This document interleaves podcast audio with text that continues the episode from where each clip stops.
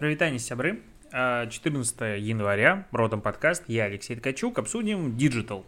Появились новости о том, что Telegram тут планирует привлекать много денег, в районе 1 миллиарда долларов, а, потому что, типа, слишком много пользователей начало приходить к ним в день, я что-то как-то сомневаюсь вот в причинно-следственной связи, что только сейчас Telegram решил все-таки начать заниматься привлечением инвестиций. Скорее всего, они рассматривают такие вероятности уже достаточно давно, и это как бы медиа собирает э, трафик на фоне новостей предыдущих о том, что там в социальных сетях нет свободы, соответственно, все ринулись в Телеграм, и теперь Телеграм ищет деньги. Какая-то такая, на мой взгляд, взаимосвязь, но в любом случае все у них, я надеюсь, будет хорошо. А, на самом деле новостей есть много интересных. Допустим, есть информация о том, что Dropbox увольняет 11% сотрудников из-за перехода на удаленку, потому что компании требуется меньше работников. Об этом пишет нам а, VC, прекрасная медиа. Но если мы переходим на ссылку первоисточник с пресс-релизом как бы Dropbox, а там написано следующее. Dropbox, э, так, сегодня подожди, где это? Вот, вот. Dropbox также объявила о сокращении своей глобальной рабочей силы примерно на 11%, чтобы оптимизировать структуру своей команды для поддержки своих бизнес-приоритетов. Dropbox э, продолжит нанимать сотрудников на должности, важные для инициатив по расширению продуктов и развитию. Ни слова о том, что мы перешли на удаленку, поэтому нам требуется меньше сотрудников. Опять же, вот э, я часто зацикливаюсь на таких вот фразах, но Здесь нам новость говорит о том, что меньше сотрудников на удаленке требуется компании для выполнения тех же, условно, набора а, задач, поэтому они их сокращают. И это начинает наталкивать нас на мысль о том, что капитализм ты вообще охренели, и какого черта они увольняют людей, типа другие комментаторы пишут о том, что вот, э, наконец-то этот балласт, э, офисный планктон, они нашли свое место и так далее. По факту обычная реструктуризация, оптимизация процессов, но тут тоже как бы непонятно, потому что Dropbox это фактически одна из компаний, которая за 2020 год не то, что должна была вырасти многократно, а у них прям все в шоколаде. Ну, то есть они предоставляют э, решения разного уровня и как бы достаточно надежные для облачного хранения данных. А у нас удаленка повсеместно у всех, как бы в таких сервисах есть огромная потребность, но при этом они там выросли что-то типа в районе 10% суммарно за год, то есть рост не сказать, чтобы вау на фоне, опять же, пандемии, и, возможно, не все так хорошо. То есть э, такая оптимизация в моменте, когда есть э, дикий запрос на новые продукты для работы удаленной, она выглядит странно. И то есть на этом фоне, типа, у них даже акции упали. Ну, на акции плевать, они сегодня упали, завтра вернутся. А вот то, что э, журналисты продолжают додумывать новости за компанией, это тренд, который останется с нами, мне кажется, на века всегда надо переходить на первый источник и читать. Но тут тоже такой еще момент, что ты заходишь, читаешь статью и думаешь, ну окей, мне что, всегда переходить в первый источник и изучать, э, как там подано, а если там это перепечатка другого источника. Короче, вот эта информация, она когда пересказывается в несколько раз, очень часто теряется суть. Я такой, а я же, по сути, занимаюсь в этом подкасте пересказыванием информации, но я стараюсь докопаться до первого источника и говорить о том, что написано все же там.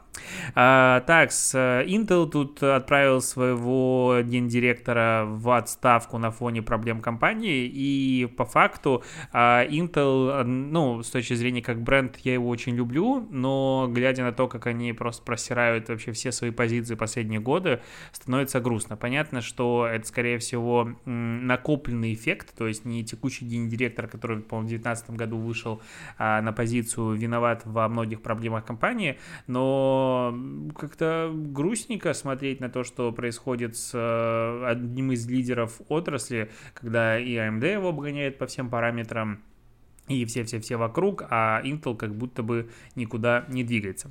Ладно, это все-таки не про маркетинг, это про IT. А, а вот э, digital новость. Э, New York Times рассказала о забытых паролях к кошелькам с биткоинами. А, владельцы не могут воспользоваться 140 миллиардами долларов. Как только растет биткоин, сразу все вспоминают историю про парня, который заплатил там 30 тысяч биткоинов за э, кусок пиццы, точнее за одну пиццу, и еще там всякие истории. И вот сейчас главное, как бы, ну, не новость, а ситуация, за которой наблюдает IT-сообщество и профильно вообще все. Ребята заключаются в парне программиста Стефан Томпсон э, из Сан-Франциско, который потерял кошель... пароль от э, кошелька, где хранится 7002 биткоина. Суммарно это сейчас примерно 220 миллионов долларов. Но опять же, в новость не совсем корректная. Пароль, он как бы... Э, не потерял от кошелька, он потерял пароль от флешки, на которой вроде бы как зашифрован э, этот пароль. И к этой флешке есть, ну, это какая-то криптофлешка, есть 10 ну, попыток ввода пароля, 8 из которых он уже потратил, и это было неправильно. Соответственно, еще 2, и она типа заблокируется условно там навсегда и так далее. И таких историй много, а, они нас приводят к тому, что управлять и хранить паролями надо, ну, как бы заботиться об этом. Я такое говорю, при этом знаю, что некоторые из моих связок паролей слиты в а, каких-то там базах, и вот вчера буквально мне э, сижу, где-то отдыхаю, кушаю, ну я в Сочи отдыхаю, и приходит на почту письмо, а, на одну из почт, что из SMM-планера пытаются вывести деньги с моей реферальной программы и переписываются по почте с поддержкой, что там не получается. Я понимаю, что это точно пишу не я, я пишу ребятам, опять же, туда же говорю, что вот так-то и так-то, чего-то явно не от моего лица, кто-то хочет вывести бабло. А, поддержка вовремя включилась, а, операции все заморозила, говорит, окей, возвращайся, разберемся, но я подумал в этот момент, что надо бы пойти и цифровую гигиену моих логинов, паролей на всех сервисах и всех связок перепроверить, потому что бывает и такое. Тут App Ini, Эйни, я почему-то Ини называю, App Any. Короче, глобальная структура, которая занимается предоставлением данных по аналитике э, мобильных, мобильного рынка, назовем это так, выпустила отчет. Э, отчет мировой, но Россия в том числе в этих данных присутствует. И данные очень интересные. Это данные за 2020 год. Э, главные приложения по количеству ежемесячная активная аудитория в России. Первое место – это WhatsApp, второе место – это Instagram, третье место – это Сбербанк онлайн, четвертое место – ВК пятое Viber. И вот здесь очень-очень интересно, э, что это первый случай на моей памяти, когда э, крупный вот так аналитический центр, пофиг как его назвать, но смысл в том, что этим данным как бы можно доверять, э, ставит ВК по количеству активной ежемесячной аудитории ниже Инстаграм. Ну, то есть, фактически сейчас главная социальная сеть по количеству аудитории в России – это Инстаграм, ну, по этим данным. А, да, там еще есть десктоп, дест, да, десктоп у ВКонтакте, который имеет огромное, конечно же, количество аудитории, и добавляя его, он выходит на первое место. Не надо об этом забывать, потому что в Инстаграм а, веб он занимает очень маленький процент от количества пользователей, в принципе. Но в целом это прецедент. То есть ВК был всегда недостижим, он был просто в космосе, а сейчас э, ВК вот как бы уже по именно мобильной аудитории ниже Сбербанк онлайн. А, так, что тут еще дальше? Шестое место Яндекс поисковик, седьмое Телеграм, а восьмое Алиэкспресс, потом Яндекс браузер и Facebook. Здесь надо понимать, что э, гугловские сервисы в принципе в топе приложений не включены. Я не знаю по какой причине. Я пробовал найти э, в методологии где-нибудь в описании, почему нет Google поиска, YouTube и всего остального, потому что очевидным образом э, YouTube в России более популярен, чем AliExpress, Facebook и что-то еще. Но вот именно в списке э, аудитории по МАУ сервисов нет. Возможно, по причине того, что во всех странах и рынках эти сервисы входят типа там в топ-3, и если их добавлять, то это просто, ну, как бы они и так везде есть по умолчанию. Вот а, такая как бы статистика. Но это еще не все.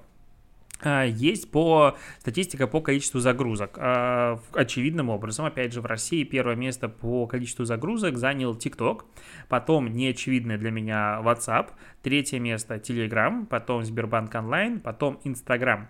А вот шестое место как бы угадать будет проблематично. Ну, это причем надо понимать, что это э, топ приложений по количеству загрузок в России без учета мобильных игр. То есть в мобильных играх у них отдельный рейтинг и, допустим, допустим, у первого места по мобильных играх это а, мой говорящий кот Том, и я удивлен, что он до сих пор в тренде и до сих пор занимает первые места. Ну, то есть, по-моему, это игрушка, которая году так в 2013-2014 была достаточно популярна, и она до сих пор в топах. Ну, это удивительно для меня. Но шестое место по количеству загрузок мобильных приложений в России из неигровых приложений занимает лайки. Социальная сеть, про которую как бы не говорит вообще никто. То есть лайки это же, по сути, условный ТикТок, только, ну, типа для детей. То есть там есть блогеры-миллионники, там есть что угодно, но это как бы странная ситуация, в которой соцсети есть, аудитория в ней есть, но мы ее, как маркетологи, редко замечаем. Кейсов про лайки я практически не вижу. А, возможно, люди настолько успешны в лайке а, запускать свои компании, что а, они просто не хотят афишировать об этом, чтобы туда не пришли другие маркетологи. А те кейсы, которые я видел, там опять же, типа, мы получили по хэштегу такое-то невероятное количество просмотров. Я тут залипаю в ТикТок достаточно активно и постоянно вижу, ну, я читаю описание постов, мне интересно, какие хэштеги там ставят, и там что-то Honor в топ, э, вот какой-то подобный хэштег, связанный с Honor, это Huawei бренд, и его там было очень много в последнее время у любых постов, вообще не связанных с Honor никак. По хэштегу, конечно же, просмотров будет дофига именно у этого хэштега. Ну, это мы все знаем, но в статистике, конечно же, Почему-то это не фильтруется. Так, седьмое место это госуслуги, восьмое место Авито, девятое ВК и десятое Zoom. Это именно по количеству новых загрузок в 2020 году. А по количеству денег, которые потратили пользователи в мобильных приложениях, опять же не игровых, первое место ВК, второе Boom, а, ну это который музыкальный плеер, третье Иви, четвертое Яндекс Музыка, потом идет Одноклассники на пятом месте. Удивительно, что Одноклассники в никаких других рейтингах рейтингах не встречаются, не по времени проведенного онлайн, не по активной аудитории в топы нигде не залетает, а вот по количеству денег одноклассники в уверенной пятерке. Потом а, Litres, YouTube на седьмом месте, вот здесь YouTube почему-то включен, восьмое место Tinder, потом Ока и Мамба принципе, знакомств достаточно много в этом рейтинге в пропорции. А еще мне очень, а, ну, как заинтересовала статистика по количеству средних часов, которые пользователь проводит в месяц в мобильном приложении. Сейчас ее долистаю. Я, кстати, ссылку на это исследование большое дам в телеграм-канале, потому что почему бы нет. А, там надергаю главных скриншотов, но это не PDF-ка, это очень большой отчет, э, динамический, в котором можно выбирать постоянно рынки и из... наблюдать за изменяющимися графиками. Но просто для сравнения, ежемесячное количество времени, которое пользователь проводит в YouTube в России, выросло примерно с 24 часов до почти 30 часов. И с точки зрения именно стриминга, они, конечно, занимают уверенное первое место ну, на всех рынках. То есть, в принципе, YouTube э, практически на каждом рынке имеет в районе под 30 часов а, YouTube смотрения, так назовем. Причем, допустим, в Индонезии есть YouTube отдельно и YouTube Go, и суммарно они имеют там за почти 40 часов. Допустим, в Турции а, YouTube тоже под 20 часов, а, и еще есть YouTube Go, у которого десяточка отдельно. А в Англии у YouTube 15 часов, и все. Кстати, вот в Англии хуже всего смотрят YouTube. А, допустим, в той же Америке YouTube, опять же, под 20 25 часов, но там есть конкуренты активные, которые в виде Netflix, Hulu, Amazon, Twitch, которые у нас как бы, ну, в меньшей степени встречаются. Но э, вот по количеству времени, которое люди проводят, э, статистика в приложениях социальных сетей, тут самое, конечно же, интересное. А, в России смотрим первое место, нет, это не первое место, это просто э, на первой позиции стоит WhatsApp, 10 а, часов в среднем, ну, почти 10 часов, тут не совсем корректные данные, точнее, не совсем понятные, а нет, все, сори, сори, я просто записываю подкаст прямо ранним утром и не до конца выспался. Так вот, WhatsApp в среднем в 10 часов в месяц проводит пользователь в 2020 году, в 2019 было 7,8 э, часа. А у ВКонтакте э, в среднем 16 часов в месяц пользователь проводит, в 2019 году было 14,3 часа. У Инстаграма сейчас в среднем 9,4 часа, до этого было 7,9. А у Telegram, допустим, 4,6 и было 4,5. Ну, то есть там стабильно. Кстати, интересно, что Телеграмом, а, с тем учетом, что там есть Телеграм-каналы и, в принципе, вариантов для потребления контента намного больше, все-таки сильно уступает, в два раза уступает по среднему времени, которое пользователь проводит э, в приложении, а, тому же WhatsApp. Но главный лидер по количеству времени, которое юзер в среднем тратит в месяц в приложении, это TikTok, потому что в 2019 году в среднем было 5,6 часа, в этом году 17,4 часа. То есть фактически TikTok, ну именно в России, по количеству времени, которое пользователь проводит онлайн, он наступает на пятки и догоняет YouTube. Ну, рост с 5,6 часа до 17,4 огромный рост, то есть в три раза выросло приложение по среднему времени препровождения. Это безумное количество, я вообще не видел никогда таких взлетов, не уверен, что они бывали. И, ну, и опять же, понятно почему. То есть ты заходишь в ТикТок, и выйти оттуда да, очень проблематично, там всегда есть что посмотреть. То есть с этой точки зрения, конечно же, ТикТок, ну, прям лидер. А, но не на всех рынках такое происходит. Допустим, в той же Турции у Инстаграма а, почти 20 часов, в прошлом году было 22, в этом 19,7, но в целом, допустим, в Инстаграме по количеству времени, опять же, онлайн, а, Инстаграм первое место. В Канаде а, ТикТок тоже первое место, но спорит с Фейсбуком, у которого там 16 часов у Фейсбука, 17 часов у ТикТока.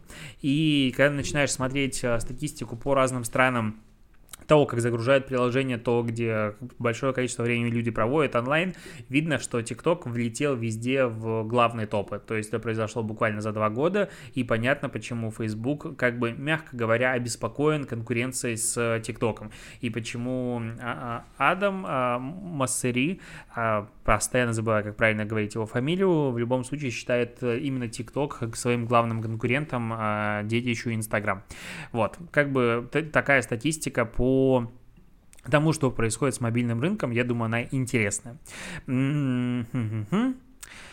Очередная новость о том, что капитализация Фейсбука упала на 41 миллиард долларов на фоне новостей о блокировках Трампа. Ну, короче, ну, там упала типа на 3-4%. Как упала, так и поднимется. Честно, я не понимаю, зачем делать новости из этого большие. Но, с другой стороны, мне понравилось, что, допустим, из всех крупных сервисов, вообще всего, что осталось, единственный сервис, который фактически не заблокировал Трампа, остался YouTube. Ну, потому что там вроде бы как его особо не за что блокировать. Но при этом э, появились, э, как там, где тут они, не могу найти быстро новость, конечно же, классическим образом. Короче, э, правозащитная организация, читал новость, планирует призвать рекламодателей к бойкоту а, Гугла и Ютуба, если те не заблокируют Трампа.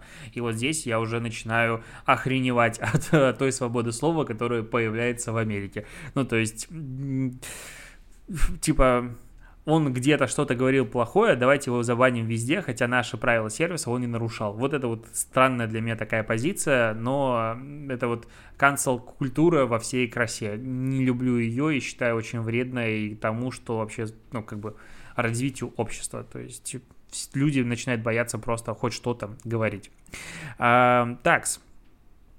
Тут э, не знаю, обсуждать этот кейс или нет. Э, на составе вышел кейс э, от Тануки Family, рассказывает о том, как с помощью взрывной э, провокационной рекламой «Пицца твоя», они там что-то сделали очень большие показатели все остальное. Я, там очень много цифр на самом деле, и в целом интересно, просто я ненавижу обсуждать маркетинг Тануки а, по умолчанию, потому что мне не нравится все, что они делают, мне не нравится их основатель, я решил этого не делать, просто прочитаю один пункт, который меня позабавил.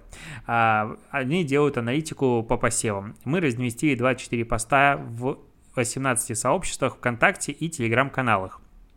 Первом флайте было задействовано больше площадок, однако второй показал лучшие результаты. Для сравнения, за первый мы вовлекли 15 э, сообществ ВКонтакте и телеграм-каналов и собрали 1 миллион 2000, о, 1 миллион 257 тысяч просмотров, тогда как за второй только 9, э, получается, суммарно сообществ и телеграм-каналов, суммарным количеством просмотров 1 миллион 272 тысячи 900. Это говорит о том, что компания имела накопительный эффект. Это говорит о том, что человек, который писал этот вывод, мудак. Ну, как по-другому описать? Потому что то, что в первом флайте было больше сообществ, а во втором меньше, но при этом они дали сопоставимые охваты, типа там на 20 тысяч э, было больше охвата, говорит только о том, что, э, возможно, там были либо более крупные сообщества во втором посеве, либо э, новость была более интересна, назавирусилась, либо, скорее всего, все же, первый вариант, это было более крупное сообщество, или у них с охватами лучше.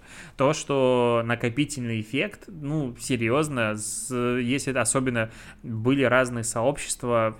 Почему должен быть накопительный эффект? Почему должен быть охват у второго флайта за счет накопительного эффекта лучше? Ну, то есть, вот какой-то такой бредовый вывод, но когда ты читаешь большое количество цифр, думаешь, ну, вот да, логично. Да ни хрена не логично, тупость написана. Что обсуждать весь кейс, когда в конце написаны такие тупые выводы?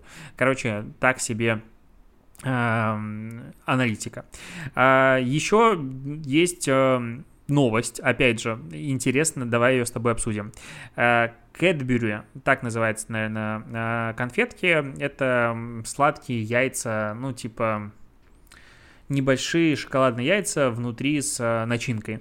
А у них 50-й день рождения, они в честь этого 50-го дня рождения выпустили а, красивый рекламный ролик, в котором говорят о том, что типа вот как можно по-разному кушать эти яйца, разные люди вот так их употребляют, и в конце где-то там на 40 секунде э, два парня, а, типа, shares, ну, получается, они, типа, делятся. И Два парня стоят, раскусывают это небольшое яйцо, по сути, в поцелую. А, вот так вот можно э, делиться яйцом. И появляются новости, конечно же, о том, что вот общественность возмутилась э, этим провокационным э, кадром, потому что типа, как же дети, они смотрят на двух целующихся, целующихся мужчин, и вообще все будет ужасно, и, короче, а компания говорит, там мы все такие себя ЛГБТ продвинутые, и очень широко смотрим, и все остальное. Я, честно, считаю, это, ну, вот само обсуждение того, что в рекламе показали, допустим, двух парней, которые м- в поцелуе раскусывают яйцо, ну, это как раз э, ну, условно, там, толерантное общество э, двигается, вот, допустим, американское, европейское, в сторону толерантности и всего остального. Но при этом такая реклама вызывает обсуждение. Вот если подумать, реклама, в которой парень с девушкой раскусывают яйцо в поцелую, вообще бы была мысль о том, что это надо обсуждать? Сто процентов нет. Соответственно, если это вызывает, значит, это пока еще не норма. Ну, вот как бы вот такая простая логика. Э, ну, окей, поцеловались они в поцелуе. Ну, пожалуйста, пускай у всех будет счастье.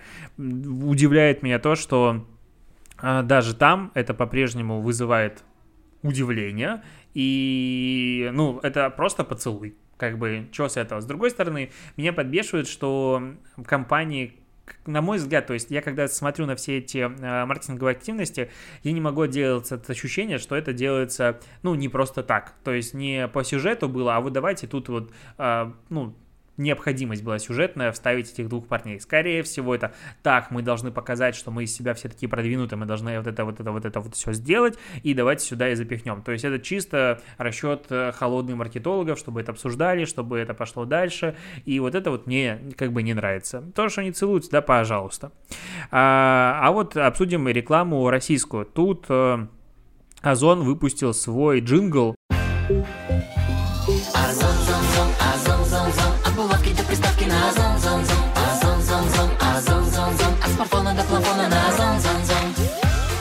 Озон, зон, зон. Ну, по сути, джинглом является последние там две секунды, которая Озон, зон, зон. А это кавер марокканской песни Арам, Рам, Арам Сам Сам, которую перепела дискотека Авария. Я уже не помню, как она ее перепела, но тут написано так, и мелодия угадывается. И они выпустили, конечно же, цикл роликов э, про то, что у Озона теперь появилась экспресс-доставка в течение часа каких-то там продуктов и всего остального. И я такой сначала какой-то очень странный, э, ну, саундтрек.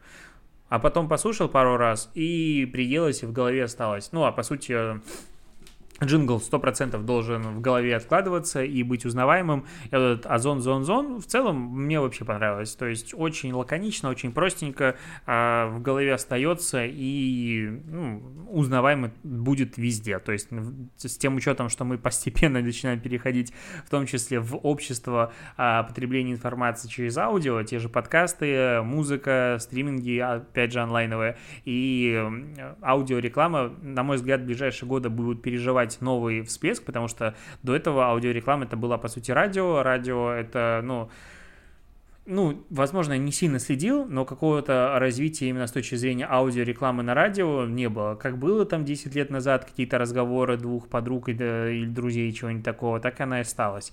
Чего-то вот прям восхитительно интересных решений там не было. Возможно, все же появление э, музыки в стримингах типа Spotify, Бума и всего остального, оно изменит правила игры, и начнет развиваться эта штука, и тогда эти а, джинглы будут вдвойне востребованы. Плюс, а, ну вообще сейчас маркеты начинают между собой очень сильно соперничать, и Яндекс Маркет снял свою рекламу, в которой снялся Гуд, э, Гудков, Кукушкин и Миногарова. Вот интересно, что Кукушкин как раз-таки тут у него было э, интервью очень большое с Собчак, и, возможно, его после него позвали, или это совпало так удачно. Э, я его, честно говоря, не смотрел, потому что почитал очень много отзывов о том, что его смотреть невероятно тяжело. Думаю, нафига мне как бы страдать во время просмотра. Но э, Гудков, он прекрасный, наверное, очень талантливый, все остальное. Но может как бы новых лиц надо в рекламу звать? То есть такое ощущение, что одна и та же компания ходит просто по всем большим каким-то рекламам. А вот была, по-моему, Гудков же в Беру снимался. Очень много в каком количестве. Сейчас в Яндекс Маркете. А, это постоянно вот изменения, это постоянно а, использование одних тех же лиц разными брендами. Но не знаю. То есть Возможно, с другой стороны, он супер талантливый, придумывает сами эти идеи, и поэтому там у них снимается. Нет у меня такого ощущения. Но, может, все же... Да даже если подумать с точки зрения экономии бюджета, то есть э, он стоит, наверное, дофига. Если взять просто других людей, будет дешевле. Тот же э, у Озона, э, вот эта серия роликов, про которую я говорил, там Маликов снимается. И и вот тут у меня внутренний диссонанс. Опять же, возможно, у целевой аудитории все прекрасно, но вот э, когда я смотрю, что Дмитрий Маликов, э, кумир миллионов и все остальное покупает что-то на Озоне, я не верю в это. Ну, то есть, ну, типа, как будто бы он не может или не должен это делать. Ну, потому что, типа, звезды, селебы, возможно, он простой, непростой, неважно мне. Вот если был какой-нибудь парень, девчонка, кто угодно, который там что-то покупает, он был бы героем, как бы, э, этих э, серий циклов, э, серий роликов, роликов и просто пропихивался как условный амбассадор. Все логично. Когда это делают э, какие-то звезды, ну, ты смотришь, думаешь, ну, это же просто лицо, которое взяли для рекламы. А, как в любой рекламе, не знаю, шампуня масс-маркета какая-нибудь Ирина Шейк снимается «Я вот мою волосы Head Shoulders». Ты думаешь, ну да, конечно, конечно же ты моешь э, волосы этим Head Shoulders. Вот одна из моих загадок внутренних, неразгаданных как маркетолога, зачем все, абсолютно все, ну, большие компании используют постоянно звезд в рекламе, платят им огромные гонорары, неужели это влияет вот прям на продажи? То есть все это делают? Наверное, да, или, с другой стороны, я вспоминаю мир соцсетей, который мне близок, в котором я, на мой взгляд, больше разбираюсь, чем в мире э, ТВ-рекламы, то там все делают полную шляпу, и она не работает, и никого это как бы не смущает. Соответственно, возможно, как бы по умолчанию, что вот, давайте вы будете нашим амбассадором в большинстве случаев, просто потому что все остальные так делают. А глобально выхлоп от этого нет, потому что если подумать, сколько, опять же, стоит это лицо в рекламной кампании использовать, а, возможно, медиа-бюджет это можно было потратить более эффективно. Короче, вот прям у меня нет внутреннего ответа, возможно, я покажусь, а, как сказать, дилетантом в этом вопросе, но у меня всегда внутри непонимание, зачем заплатить столько денег какому-то известному лицу за съемки в рекламной кампании, потому что у меня это никаких эмоций не вызывает. Ну, знаешь, такое. А маркетолог говорит о том, что у меня это не вызывает эмоции, возможно, и у других не вызывает. Но я просто сомневаюсь вслух. Так, Наверное, буду на этом заканчивать подкаст, потому что хочу пойти позавтракать. Новости еще остались, обсудим их чуть позже, допустим, завтра. Спасибо, что дослушиваешь. Услышимся с тобой завтра. Хорошего дня и вот уже рабочая неделя в серединке в своем процессе. Пока.